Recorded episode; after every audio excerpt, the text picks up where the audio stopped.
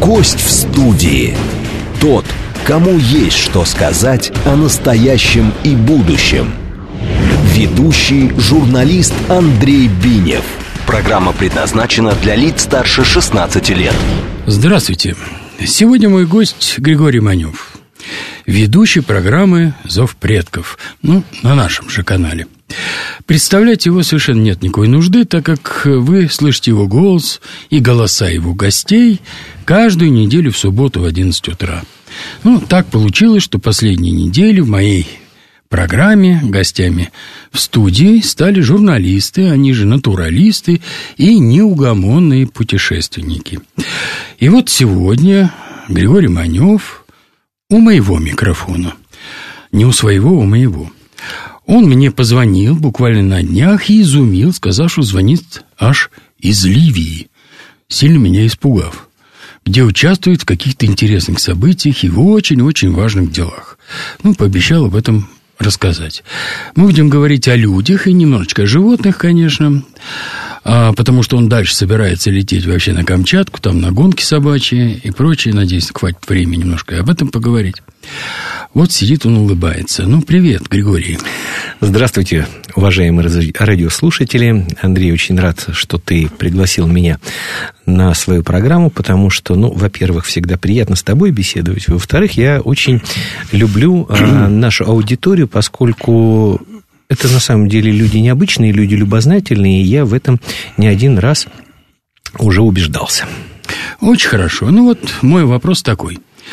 Э, я буду прерывать тебя какими-то вопросами, но вообще-то у меня главный основной вопрос. Каким образом... Да, главное, прерывай меня, потому что э, очень много информации, очень много впечатлений, так что не стесняйся. Нет, ну, если я смогу прервать, если я захочу прервать, ладно? А так вообще каким образом, вот первый вопрос, нелегкая журналистская судьба занеслась не в Париж, а в Ливию. А, для чего, почему, зачем и с какой такой стати? А, решил закончить зиму раньше времени для себя или что-то другое? Ну, на самом деле здесь то, что называется, нужно плясать от печки, потому что изначально нужно понимать, что из, из себя сейчас представляет государство Ливия. А именно так правильно называется это объединение – государство Ливия. Оно разделено сейчас на западную часть – со столицей Триполи, и восточную часть со столицей Бенгази. Западная часть больше ориентируется на Европу, восточная в общем, э, на Россию, и, в принципе, там завязываются очень хорошие, дружеские такие межгосударственные, межнациональные отношения. И вот как раз для того, чтобы э, мы могли приехать туда, рассказать об этих отношениях, поделиться своими впечатлениями, руководство администрации нас и туда пригласило. И отдельно я бы хотел поблагодарить сразу э, фельдмаршала Халифа Хафтара, который сейчас является руководителем Киринаки, а именно так называется это место. И вот... Киринаки, правильно? Да, Киринаки, да. да от слова Кирена, потому что первый город на территории Ливии, который вообще появился, был построен как раз древними греками, и назывался он Кирена. Ну, вообще там было пять городов, но об этом я чуть-чуть попозже расскажу, потому что страна со всех точек зрения интересная. И вот мы туда приехали по приглашению, можно сказать, что, в принципе, непосредственно первого лица, посмотрели, нам показали очень многое, пообщались с огромным количеством людей, и э, у меня вот очень приятные такие впечатления, я бы даже сказал, послевкусие от этой поездки осталось. Ну, во-первых, я думал, что увижу разрушенную страну, э, руины, потому что боевые действия там закончились только в, 1000, в 2021 году. До этого страна 10 лет воевала. А, началось все с а, войны, которую, в общем, развязали там американцы, потом была гражданская война, потом а, было противостояние с местными террористическими организациями. И, в общем, все это закончилось в 2021 году. И, если честно, я впервые, я в очень многих командировках был, поездках, и вот, дорогие друзья, наверное, сейчас вы поймете, родители и дети, я впервые не сказал своей маме, куда я лечу. То есть я говорю, ну, в Египет. Ну, я, правда, летел через Египет, то есть, в общем... Не... Через Каир. Да, через Каир, да, не отошел я далеко от истины, и я маме не сказал, куда я лечу, потому что, ну, на всякий случай. И вот мы летим, у нас была группа журналистов, 12 человек, там были блогеры, там были журналисты, и вот мы прилетели туда, и вот как бы обмениваясь впечатлениями, там какие-то картинки, какие-то, там, какую-то информацию мы могли найти заранее, куда мы летим. Ну и, в общем, все сошлись на том, что будет очень тяжелая, такая, прошу прощения, жесткая поездка, ну, практически по местам боевых действий. Каково же было наше удивление, когда мы увидели новый, красивый, широкий город, а я говорю о Бенгази, потому что мы прилетели в Бенгази, и, собственно говоря, все наши перемещения были как раз из этого города. И вот я в Бенгази, правда, влюбился. Тепло было?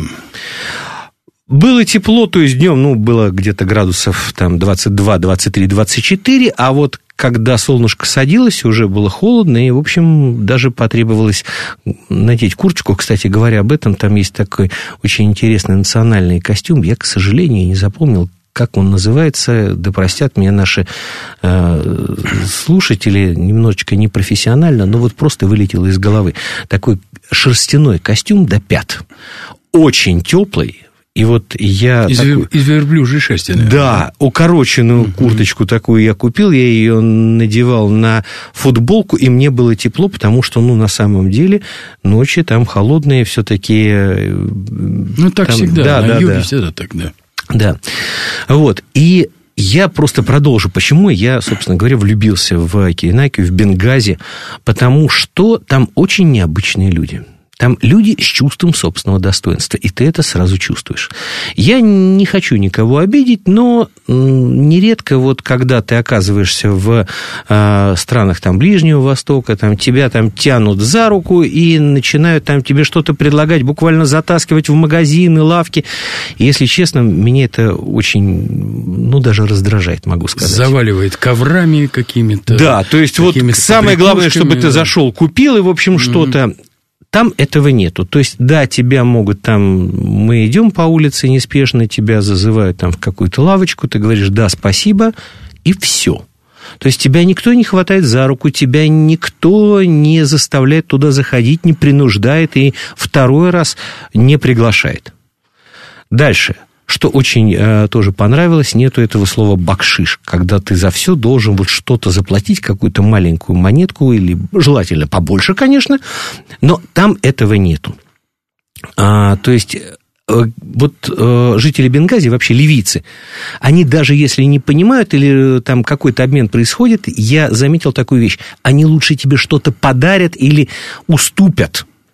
Потому что, ну вот посмотрите, мы зашли, там такая лавочка, которая торгует э, восточными сладостями. Дорогие друзья, это, вот я сейчас сказал, и у меня слюноотделение пошло. это настолько вкусно, они настолько сочные. То есть, вот, ну, э, это можно встретить вот только на Востоке. И я рассказываю там в кадре о том, что вот э, это очень, все очень вкусно, здесь огромнейший выбор, это все свежее, это все натуральное. Э, здесь вообще можно найти все, что угодно, кроме алкоголя, который официально запрещен с 1969 года. Значит, там показываю что-то на прилавке. Э, и потом мы отходим, начинаем э, там оператор делать как говорят, подсъем, я там что-то начинаю помечать у себя, и подходит парень, который вот торгует в этой лавочке, а у него на подносе, у него, ну, штук 10 разных вот этих вот сладостей. И там ребята, которые там с нами были, он говорит, он угощает. Я попытался ему дать денежку, и я видел, что человек это немножечко задело. Он говорит, и он угощает. То есть это было прям очень приятно, но потом через пару дней мы туда вернулись и накупили сладости уже так хорошо, вот. Но это не потому, что нужно было там какой-то там долг вернуть, да, там, там ну просто было очень приятно вот с точки зрения душевной. Вообще Оливии сейчас мало кто знает. И вот я еще раз подчеркну, когда я отправлялся туда, я начал дергать своих знакомых, которые как-то связаны с этим регионом, как-то связаны вообще с э, исламским миром. И большинство людей мне говорило, да слушай, там вообще сейчас непонятно. А там какая-то память о Каддафе осталась? Вот как раз о Каддафе. Я все ждал, когда ты меня спросишь. Ну, я что, спрошу, да. потому что я думаю, что наши слушатели тоже бы спросили. Ну, все-таки Каддафи столько лет он возглавлял эту страну, и, и так он, ну, скажу так, очень печально закончил свою жизнь. Вот как, как будто, не знаю, ждали, когда наконец доберутся до него, сказать, и порвут на части, на куски. Давайте так, чисто по-человечески, конечно, э, Муаммара Каддафи жалко, потому что, как любого человека, который подвергся насильственной смерти. Да, я помню эти кадры, честно говоря, они до сих пор не выходят из моей головы, и мне такое ощущение, что это просто очень было не то, что даже печально, это было очень стыдно. Но, вы знаете, отношение вообще к Муаммару Каддафи в Ливии неоднозначное сразу хочу сказать. Потому что у нас э, нередко ты сталкиваешься с таким мифом. Прекрасное практически коммунистическое общество, э, кстати говоря, называлось оно ливийское джамахирия.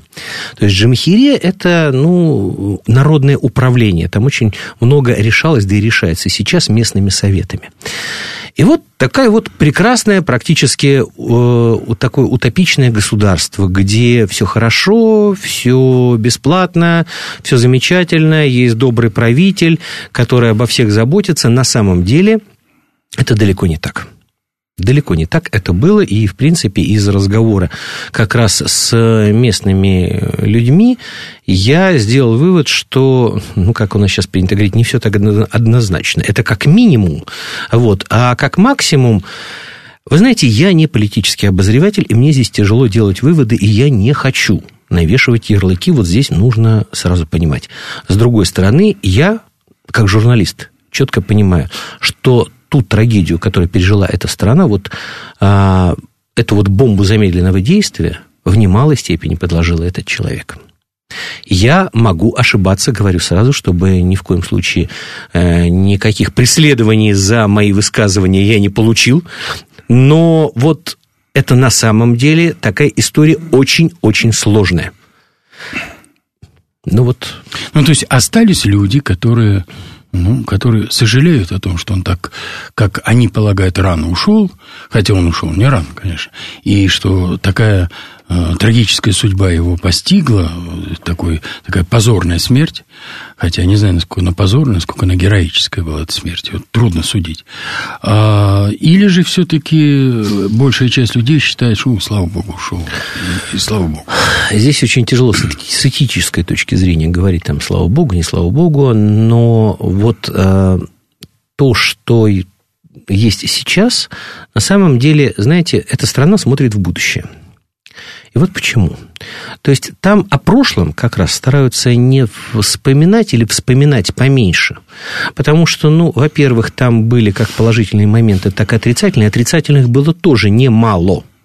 Это раз. Во-вторых, потом была десятилетняя война, которая перекрыла все, и у людей еще свежи воспоминания об этой войне, потому что, а, ну, вы себе представьте, что вот там вот ну, достаточно большой территории а, управляли разные террористические организации, я сейчас не буду называть, они все запрещены в нашей стране, и ну, то, что творили эти нелюди – ну, очень тяжело вообще как-то вообще понять, и с точки зрения каких-то религиозных воззрений, я уж не говорю про человеческих. Ну, то, то есть, получается, что э, годы диктатуры диктатора Каддафи э, показались бы раем по сравнению с тем адом, э, который принесли с собой вот эти террористы, вот эти атаманы. Я не могу э, сказать с вот такой стопроцентной уверенностью, потому что я не был в Ливии э, при, так сказать, когда этой страной управлял Муаммар Каддафи, я могу только опираться на а, общение с людьми,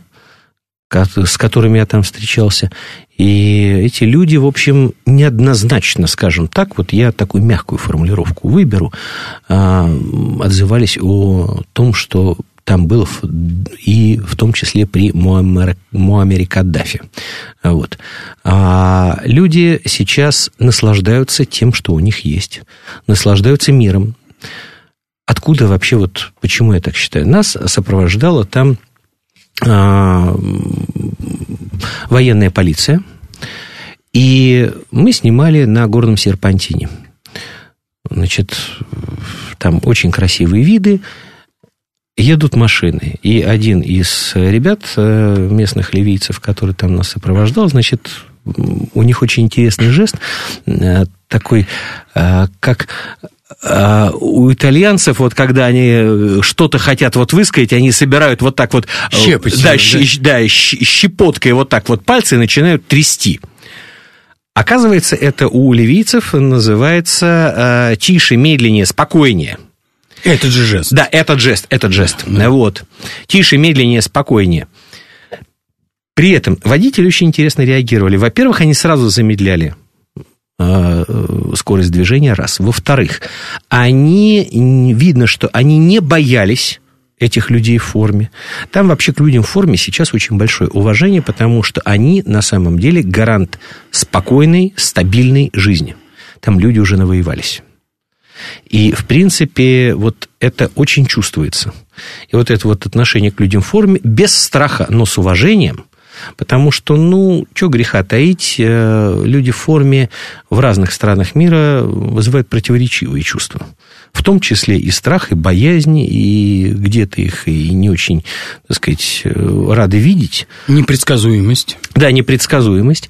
А там вот как раз вот очень хороший ты сейчас слово подобрал. Непредсказуемость. А там вот как раз, если рядом человек в форме, значит, это предсказуемый порядок и спокойствие. Вот. Ну, я так понимаю, что люди в форме сами для этого немало делают. И вот это отношение меня очень так э, удивило, порадовало. И вот мы работали там неделю. Очень было приятно, вот когда эти люди рядом, то есть ты не то чтобы там, я, я честно говорю, я нигде не сталкивался, мы а, там доехали до Средиземного моря, мы чуть-чуть попутешествовали по Киренакии, и я нигде не сталкивался, во-первых, ни с какими проявлениями агрессии, но видно, что люди немножечко поскольку, в общем, все-таки видно, что мы там не похожи на местных, вот, люди немножечко так э, от нас не то чтобы шарахались, но смотрели на нас не знали, что от нас ожидать, потому что там надо понимать, что иностранных журналистов официально, легально не было там почти 15 лет. Ну, они знали, что вот, вот эти 12, кажется, человек ты сказал, да, что это э, граждане России. Да, и, мы сразу говорили, что Россия, и mm. люди улыбались. Это было очень приятно. А, кстати, русский язык там в ходу или нет? Русский язык в, э, ну, в, как, в ходу, по крайней мере... Ну, кто-то э, знает его там? Да, знает, потому что очень много людей училось в России, кстати говоря, и э, очень много людей, которые сейчас у власти, то есть занимают руководящие посты, они учились в России, они говорят по-русски. И у нас э, была встреча с человеком тоже, который учился в России, который до сих пор является бригадным генералом ливийской арабской армии, э, вооруженных сил, ливийские арабские вооруженные силы, если быть более точным. Вот. И ему было приятно, он учился, кстати говоря, в Рязанском училище. Десантным. Вот. Там тогда, я так понимаю, что были и десантники, и э, э, военные автобаты. Вот, вот он учился, он как-то так сказал очень расплывчато вот об этом, ну, не знаю. То ли хотел скрыть, то ли наоборот. Не смог объяснить. Да, не смог объяснить. Ну, будем так считать, да. Да бог с ним, это вот. его дело. Да. Нет, на самом деле люди с удовольствием вспоминают о том, что была дружба с Россией, потому что там были и объекты, которые строились э, нашими специалистами, и люди об этом на самом деле помнят. Вот и когда ты говоришь «Россия», люди расслабляются. То есть, ну, понятно, что европейская внешность у человека и там какие-то моменты, хотя вот интересная вещь. А, я нигде не сталкивался, вот там мы были почти неделю, ни с какими проявлениями какого-то, какой-то агрессии, агрессивного поведения. Но и вот с одной стороны какая-то я не могу сказать, что настороженность. Просто там люди, ты видишь, что они видят, что ну, это немножечко другие люди. И таких людей они не видели очень давно. Вот. С другой стороны, это как бы это сказать-то, это э, Тебя нет, не встречают вот с распростертыми объятиями, там не лезут целоваться. Но ты чувствуешь, что тебе рады. И это очень приятно. А вот скажи, пожалуйста, а, существует туризм со стороны нашей стороны России э, в Ливию? Или это еще как бы еще впереди? Это не развитая часть? К сожалению, это впереди еще, потому что... Почему, ну, к сожалению? А, ну, потому что сейчас этого нет. Да, что да. сейчас этого нету, да. потому что... А, и я думаю, что все-таки этот туризм, он будет. Сейчас страна полностью закрыта, то есть туда можно а, приехать либо будучи гражданином этой страны, либо по а, личному приглашению администрации Киренакии. То есть два варианта. Вот и почему я говорю к сожалению? Потому что, ну, во-первых, я нелегкая журналистская судьба, как ты начал говорить, занесла меня на Средиземное море, я там искупался, и там очень тепло и хорошо. Да, пролетел мимо да. Парижа и сел да. у них. Да. Вот, так что воспользовался служебным положением, теплое, чистое очень море, раз. А, во-вторых, это, что опять же греха таить, это вкусное, а, такая специфичная арабская средиземноморская еда. Это, конечно же, баранина, это, конечно же, а, разные соусы, разные а, овощи, достаточно острые. Ну, вот, кстати... Морская? Морская обязательно, да. Прекрасные там рестораны с морской кухней. А, мы были, причем, как в очень таких хороших, там, ну, нас возила принимающая страна, там такие крутые рестораны, но мы специально попросили для того, чтобы вот снять обычный ресторанчик или такую обычную кафешечку, куда ходят обычные жители Бенгази. Это забегаловка такая Ну, такая, ну, кафешка, забегаловка, да, да. Вот, то есть там сидят на полу, то есть там вот маленькие диванчики, там маленькие вот такие вот столики на низких ножках – и мы попросили вот именно вот такую вот еду, а, которую едят обычные люди. А, и, ну, да, конечно, очень остро, но очень вкусно. Это наваристые такие жирные супы. То есть, вот ты выпиваешь, там, съедаешь пол пялочки, и уже тебе хорошо. А, это... Курбана называется, да? Которую... Мы, мы ее про, про себя называли шурпой, но понятно, что это не шурпа. А, ну, это курбана, да. Это то, что да. Э, употребляют, когда, да. когда ты выжил, когда тебе хочется еще дальше прожить. Да. да. Так они говорят. А вот. Это баранина, это обязательно сладости, это очень-очень вкусный ливийский чай, куда добавляют еще и листики мяты. Э, можно с сахаром, но я пью чай без сахара. Очень вкусно. И, э, ну, это все достаточно доступно по ценам. Ну, а о ценах мы чуть-чуть попозже, я так понимаю, поговорим, потому что... Во второй это части да, да, да, да, да, потому что это разговор отдельно. Ну, дорогие друзья, вот так, для затравочки сейчас бензин, там 1 литр 92-го бензина стоит, внимание, 2,5 рубля в переводе на наши деньги. А машины там какие?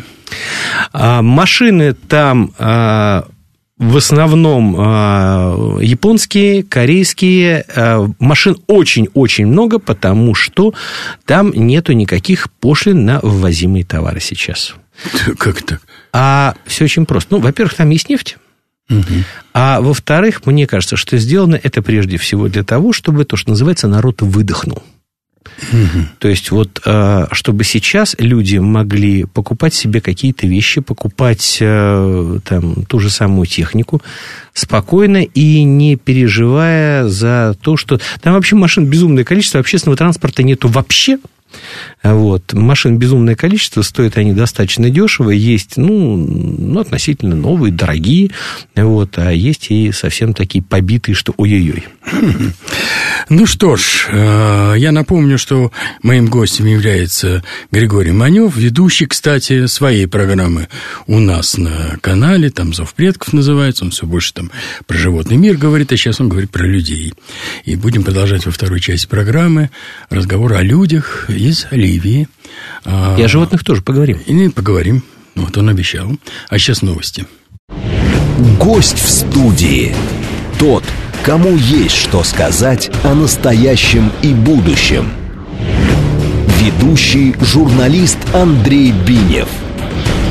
Напомню, что гостем моей студии является ведущий программы «Зов предков» на нашем же канале а, журналист, путешественник, натуралист Григорий Манев. Гриша, еще раз здравствуй. Ну, для тех, кто не слышал, что мы уже здоровались с тобой. Еще раз здравствуйте, дорогие друзья. Андрей, еще раз тебе говорю огромное спасибо за приглашение. Спасибо, что ты нашел время для нас.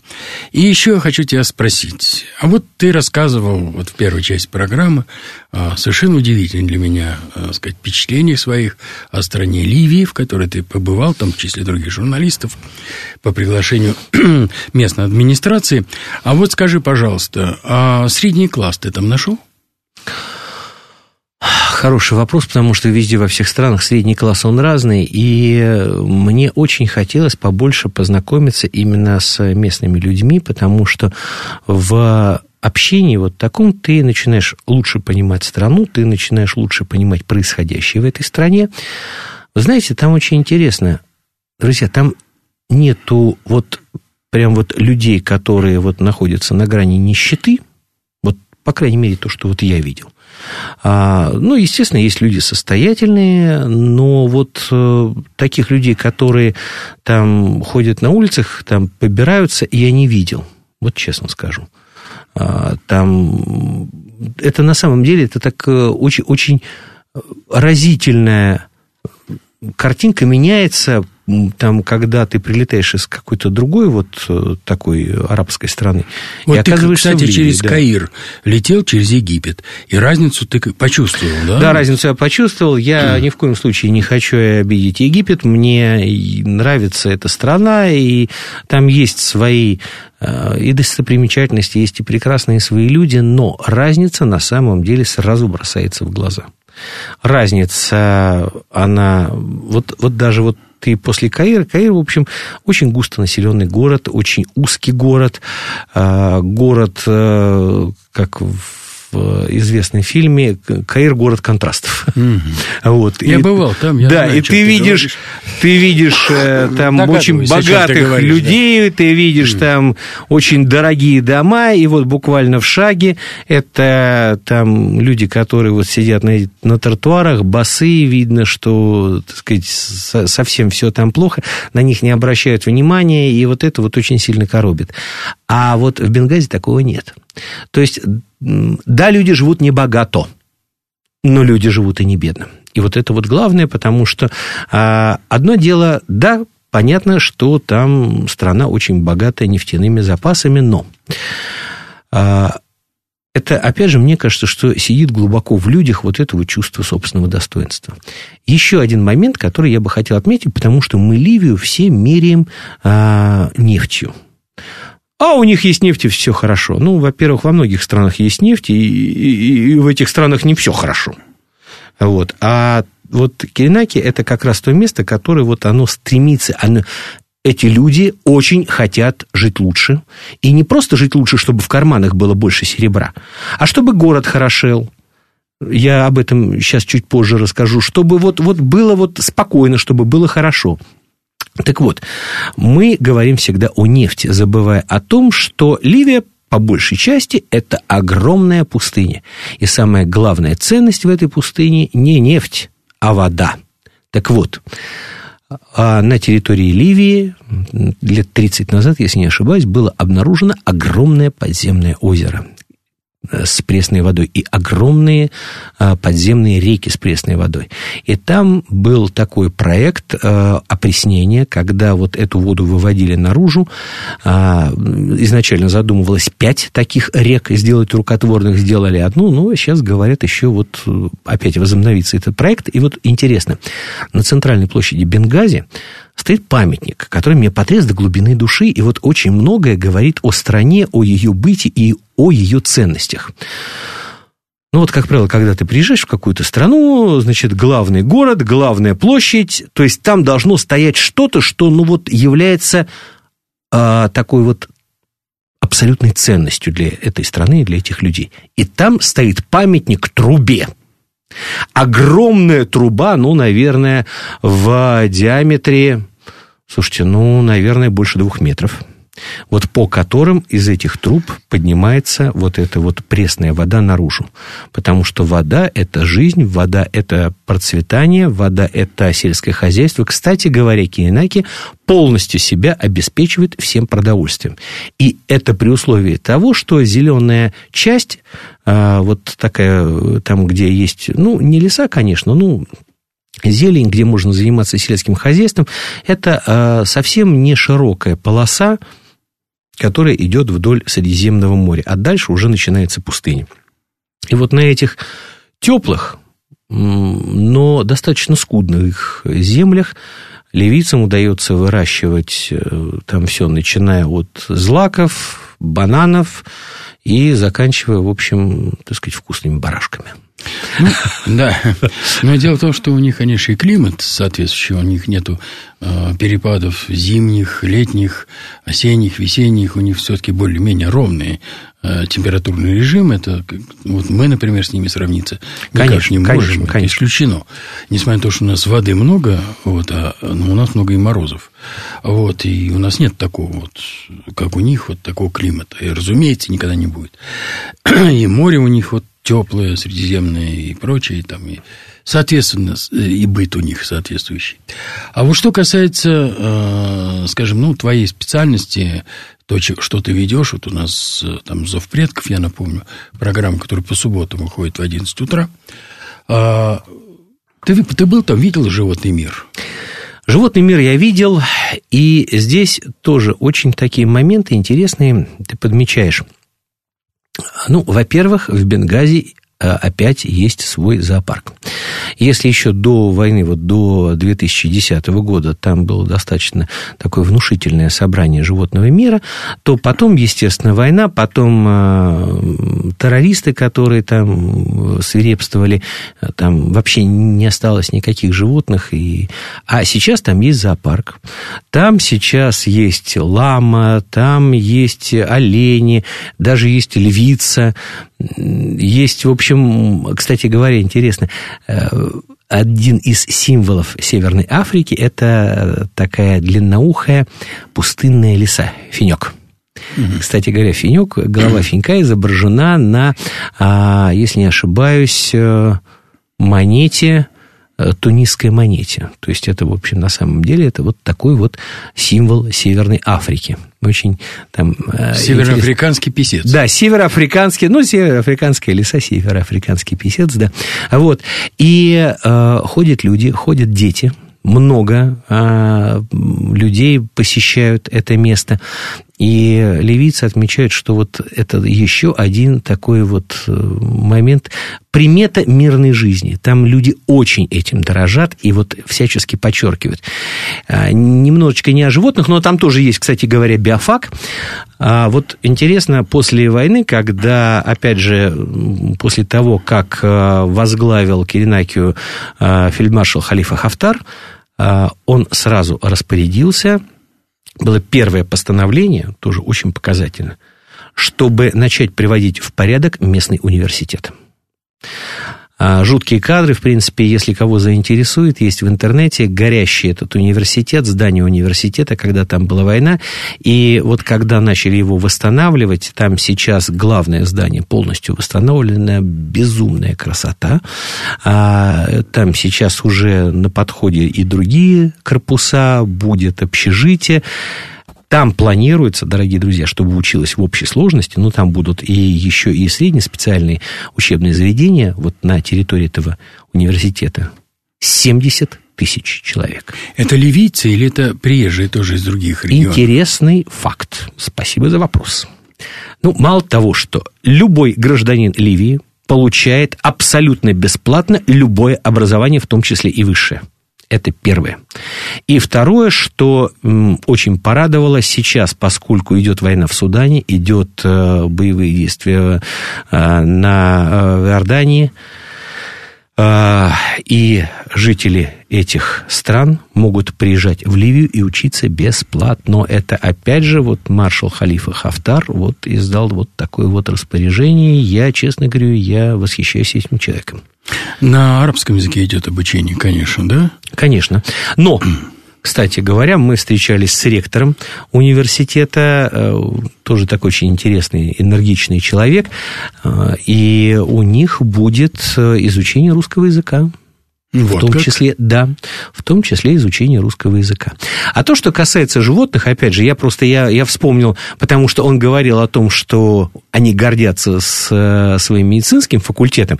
Ну, а я как человек близкий к животным, я сразу, а биофак? Он говорит, и биофак у нас хороший. Вот. А то, что касается животных, э, интересно, что э, как-то вот, ну, это опять же, мы находимся в плену неких заблуждений когда мы говорим, вот исламская культура, там, э, там плохое отношение там, э, к собакам, там, к животным.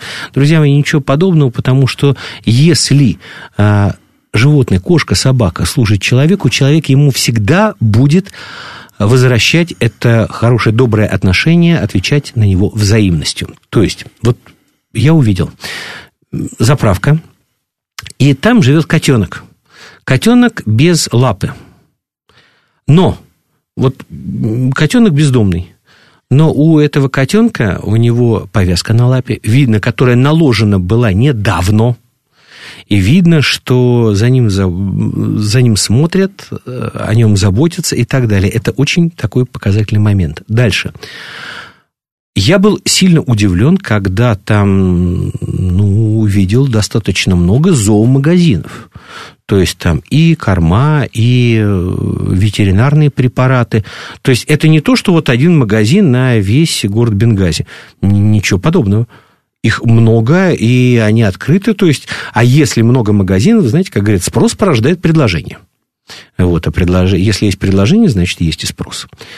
А дальше мы были в предгорьях, и я увидел пастуших собак, они там пасут овец, и очень было там местные такие собаки, ну, э, называть их дворнягами не совсем правильно, это э, местные, там местное как, какое-то отродье, то, что как принято называть, э, там собачки, они, конечно, не определены в какую-то породу, но они достаточно похожи, такие высоколапые, с длинными хвостами, но не как у лаек они заворачиваются на спину, но вот все равно так хвост почти коричком, такие остроморды, и они там работают. Так что там братьев наших меньших тоже любят, ценят, и это приятно. Всегда, вот э, я говорю, вот через отношение к животным ты можешь лучше понять страну и вообще отношение людей к ближнему, потому что животные, они всегда рядом с нами, и они тоже близкие, тоже наши ближние, ну, только ходят на четырех ногах, и все. А по пустыне на чем передвигается местное население? Да, все-таки верблюдах? Слушай, ты знаешь, мы не были в пустыне, я честно скажу, потому что мы вот дальше этой зеленой зоны не выезжали, а, потому что, ну, пустыня, она, в общем, пустыня, там, она очень, э, так сказать, плохо, вернее, там, там практически никто не живет, а нас возили именно по населенным пунктам, показывали разные достижения, которые там сейчас есть. И вот еще один момент, который пока не забыл отметить. Я просто, я прошу прощения, что я так с темы на тему, но я понимаю, что время программы ограничено, а хочется многое рассказать. И мы там встречались с женщиной, которая возглавляет местные профсоюзы и которая является генеральным директором порта. Женщина. Слушай, ты знаешь, это Че Гевара в юбке. То есть вот она с таким запалом, с таким задором нам рассказывала о Ливии, о том, как сейчас эта страна развивается, что не поверить в это было невозможно. У нас почему-то такие вот, такое отношение женщины Востока. Да, в, на улицах Бенгази ты нередко можешь увидеть женщину в полной чадре, то есть ты даже лица не увидишь. В основном э, женщины ходят, э, такая накидка, которая закрывает нижнюю часть лица, то есть глаза открыты. Но есть и те, кто ходит в платках, и есть те, кто, в общем, на голову э, ничего не надевает, то есть там волосы, и вот как раз вот а, такая, я не говорю, что феминистка, вот, но такая вот по-русски, прошу прощения, бой-баба но такая вот, которая, которая задела бой баба. И очень интересный момент. Там в прошлом году была катастрофа, прорвало плотину, и буквально за два часа выпало какое-то безумное количество осадков, прорвало плотину, там смыло очень много там сельскохозяйственных угодий, там пострадал один город, и она рассказывала она рассказала потрясающую историю. И люди, когда узнали вот об этой беде, люди садились на машины и ехали туда помогать абсолютно незнакомым людям. Вот это вот очень многое говорит и о стране, и очень многое говорит о межличностных отношениях. Давайте так, там, там живут обычные люди, там не ангелы живут, и, в общем, а, я, я прекрасно понимаю, с какими сложностями сейчас они сталкиваются. Но то, что там живут люди, хорошие люди, на мой взгляд, это, в общем, для меня очевидно. Там э, встречаются люди с европейской внешностью, которые там часто бывают, или там проживают, может, туристы? Нет, туристов сейчас там нет вообще, там нужно понимать, страна сейчас пока полностью закрыта, Это потому что да. А, те, а все-таки вот внешность европейская, есть вот такая возможность? Европейской внешности э, людей там практически нету. А, нет, ты знаешь, нет. Нет, ты не встречал. Я не встречал, да. Ну, и там вообще там...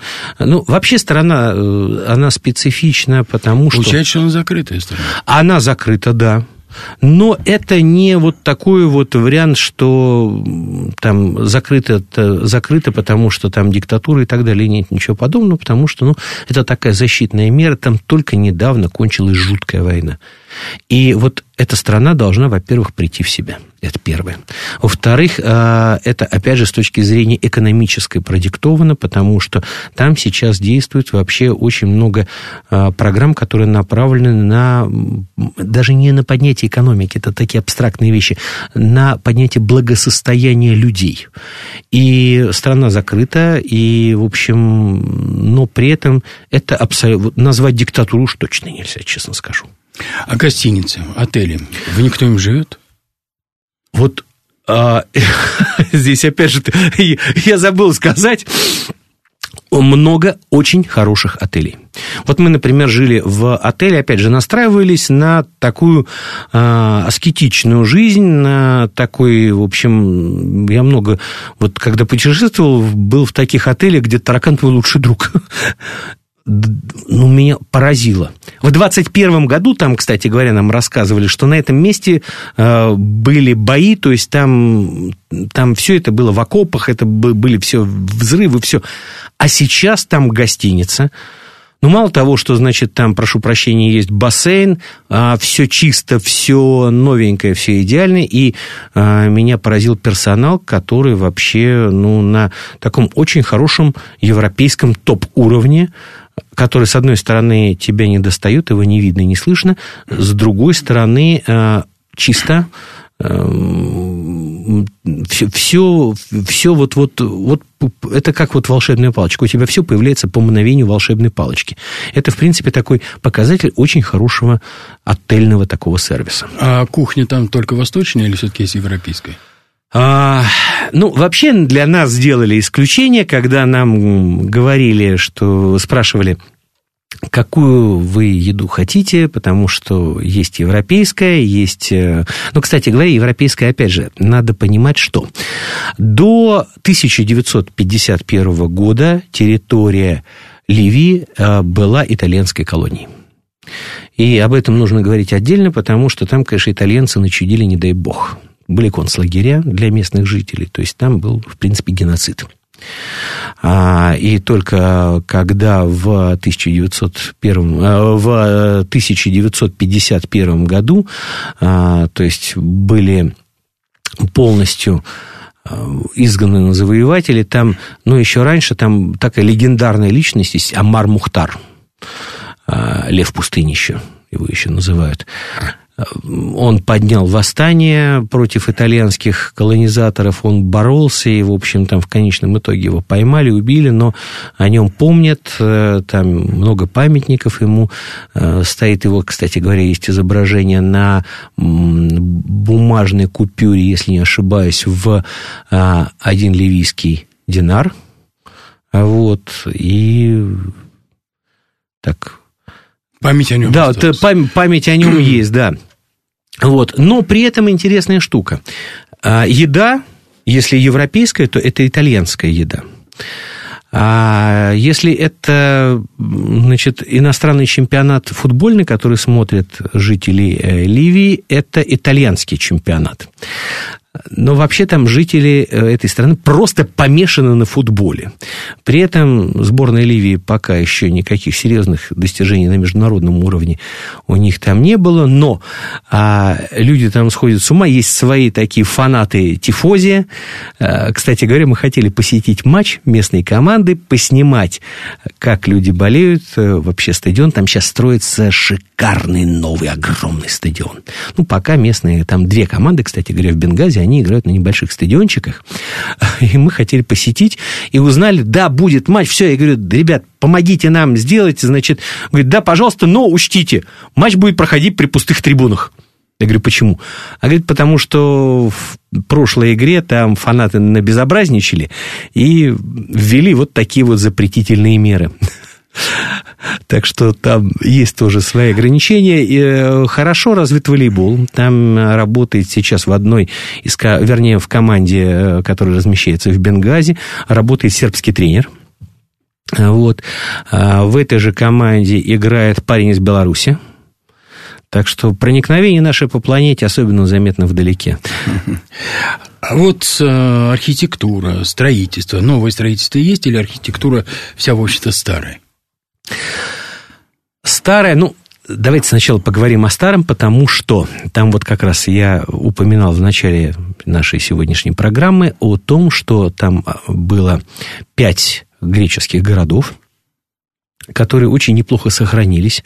Единственное, конечно, что удручает там оставшиеся э, такие вот изваяния, им э, фундаменталисты от, там, значит, отбивали головы.